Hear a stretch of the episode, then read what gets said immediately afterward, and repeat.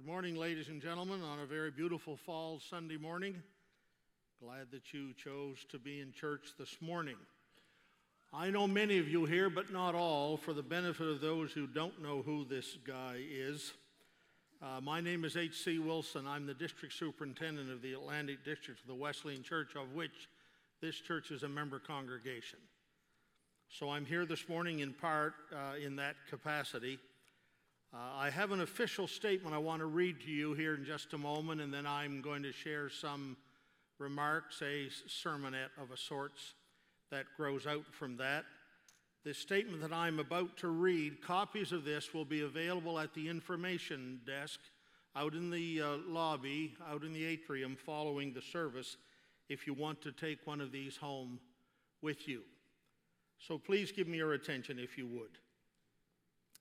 As you have no doubt observed, Pastor Tim Guptill is not present here at church this morning. We all understand that the congregation would have questions concerning his absence, and we certainly want to address those questions. Pastor Tim and Gala came to my office on Thursday evening of this week to share a health concern with me concerning Pastor Tim. Following that conversation, I have been in contact with your board executive Pastor Dale, the staff, and your local Board of Administration.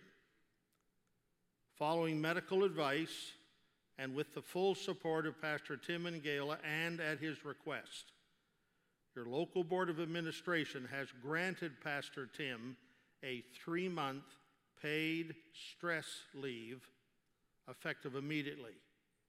A three month paid stress leave effective immediately. Pastor Tim is dealing with a non life threatening health matter and needs his time to focus on treatment and healing. Your former pastor, L.D. Buckingham, has agreed to serve in a temporary role as interim pastor for these next months. He will begin his public ministry here by next Sunday.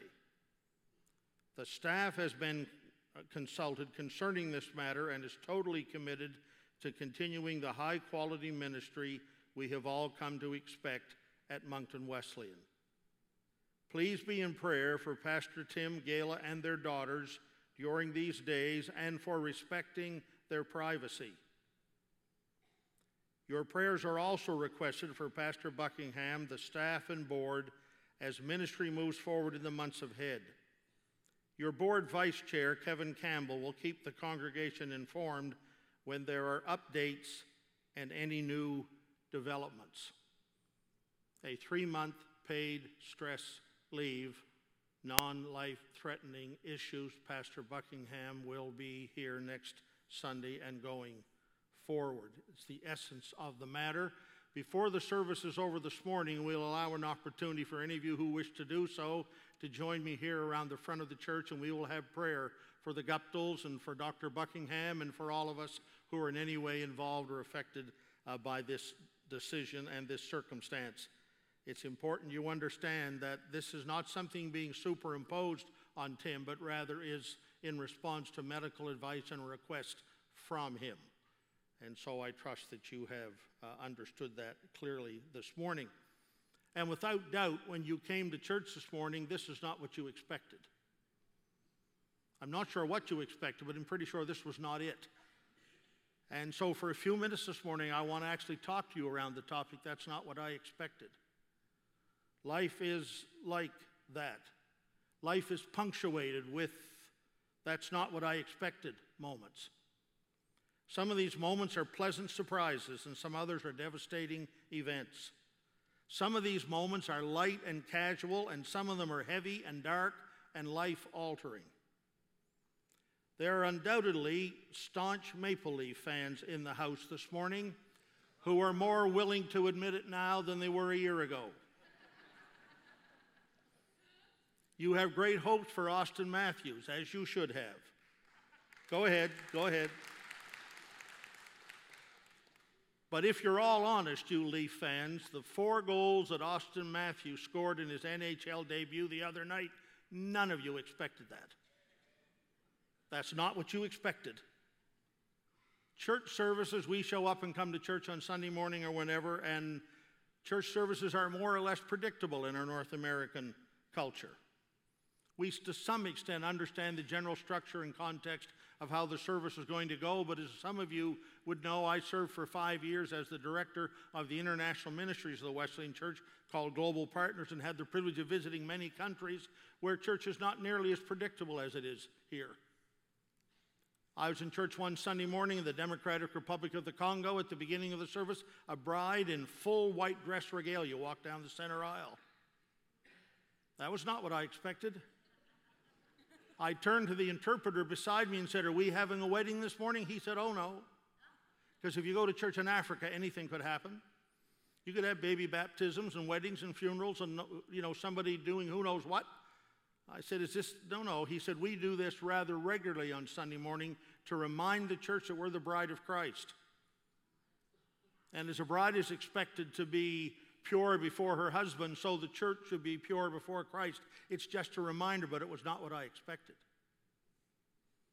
I was in church one time in a two day conference in the, the, the, nation of Papua New Guinea, and we had to leave partway through a morning session, about like this and the service was interrupted, and we all had to go outside to watch the men who were nearby slaughter a pig. It was part of their deal. We were going to eat it at a feast a little later in the day, but I had never gone to church before to see a pig slaughtered. It was not what I expected. I was in church in Egypt one Sunday morning when they were going to christen or baptize babies. It's the first time in my life I've ever seen babies baptized by immersion. I mean, heads right underwater, totally. It was a whole new deal to me. It was not quite what I expected. There were two little babies to whom this happened, and the, the minister was holding the, the baby's head in this hand and the baby's you know what in the other hand. And when he got over by the water, he said, In the name of the Father, and the back of the head of the baby went in about this far and left the face exposed. In the name of the Father, in the name of the Son. When he got to the name of the Holy Spirit, the whole head's right underwater. The little girl he baptized came up spitting water and screaming her lungs out. The little boy, who was about just a few months old, he came up, never said a word, so to speak, never cried a tear, made no sound, but I swear to you, he gave the preacher a dirty look.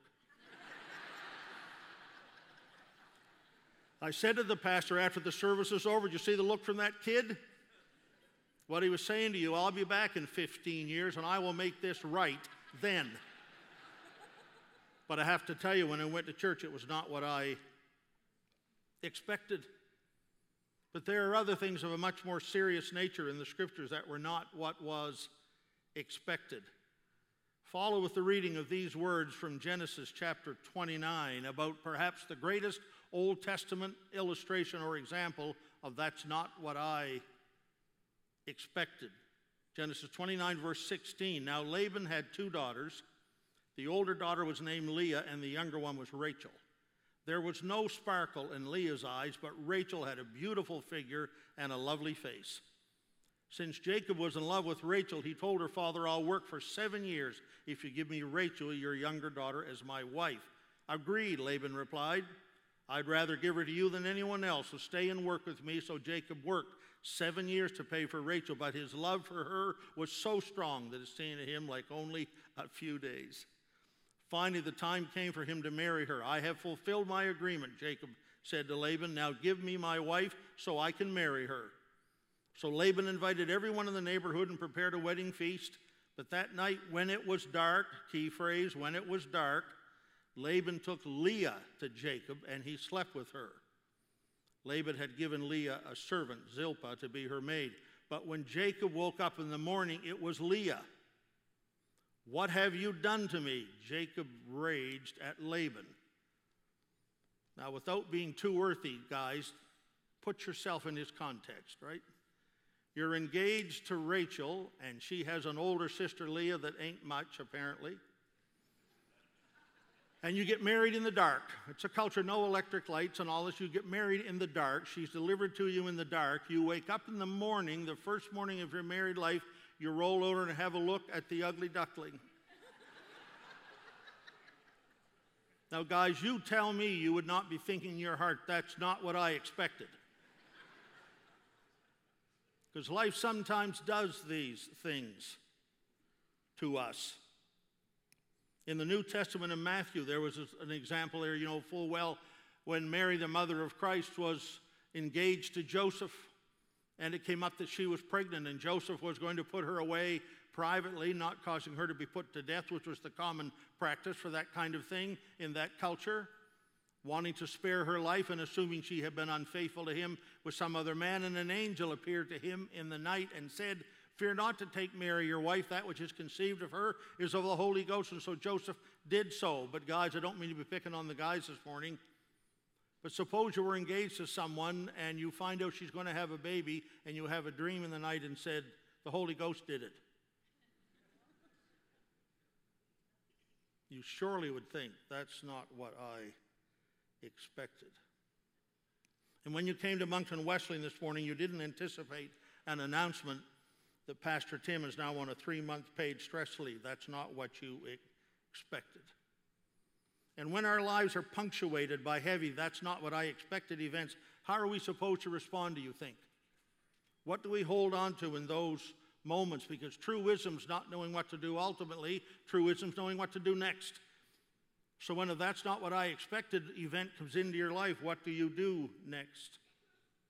Well, we do with our own lives or in this circumstance, we lift our focus above the triggering event and remember, be reminded of things we already know. The extremity of a that's not what I expected moment causes us to bring them back to the top of our mind, hence, we are reminded. They bring them back to mind and we are reminded of them so quickly. If you are facing a that's not what I expected event, or when you do face one, here's a few things you already know that I leave with you for the morning's consideration. Reminder number one God is never surprised. God has never had a that's not what I expected moment. Nothing sneaks up on him. It's great fun to surprise people who are close to us. Without a doubt, in your family, you have done some of those kind of rituals like at Christmas. You hide gifts perhaps somewhere in the house. You disguise them by packaging. You wrap a very small gift in a very large box. You might even lie, I'm sorry, fib. You might even lie about it. When they say, Is it so and so? and you cross your fingers as if somehow crossing the fingers carry the grace of God's forgiveness, and you say, No, it's not that. Maybe you shake the gift and hope you didn't break it. I've known of some who actually have opened the gift carefully and peeked inside and then tried to put it back so nobody would notice. Right? Christmas 2014. Our four grandchildren and their parents were at our home, and we sent our four grandkids around to several places in the house. Go look here, so they go look there, and then there'd be a note there that said, Go look over here. And they went that four or five times around the house to various places in increasing levels of energy all over the place, and finally to a large box. And when they opened the large box, in it was a note that said the entire family is going to Disney World on a family vacation as a gift from Nana and Papa. The word surprise was everywhere evident, and they hooped and they hollered and they jumped up and down. And one of the kids made a video that I still like to watch from time to time because they were caught in the ecstasy of a moment that was not what they expected. That was positive, very, but some surprises are not positive, and some are not energizing.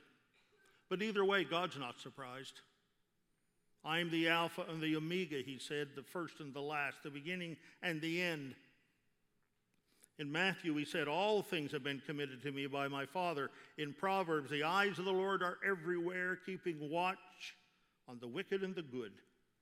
Second Chronicles said, For the eyes of the Lord run to and fro throughout the whole earth. And circumstances, ladies and gentlemen, sometime catch us off guard. But the King of Kings and the Lord of Lords is never caught off guard. God has several attributes that are unique to him because he is God, and one of those is called omniscience which is defined in the dictionary as having complete or unlimited knowledge, awareness, or understanding, perceiving everything.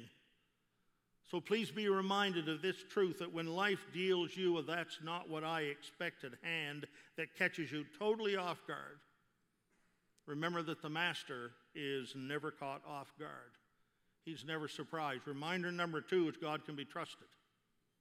He's never surprised and he can be trusted. I remember Leonard Anderson on this very pulpit making a statement one Sunday, and I was sitting out in the crowd when he said about God, he said, Trust him even when you cannot trace him. Trust him when you cannot trace him. And when the, that's not what I expected moment hits you right in the solar plexus of your life, you can trust him, even if you cannot him. God knows the last chapter of our story, ladies and gentlemen. We do not. We focus on what is now because that's all we can see. But he focuses on what will be because he sees it all. You remember the Old Testament story of Job? Job had, if you don't know his story, had kind of a bad time, actually.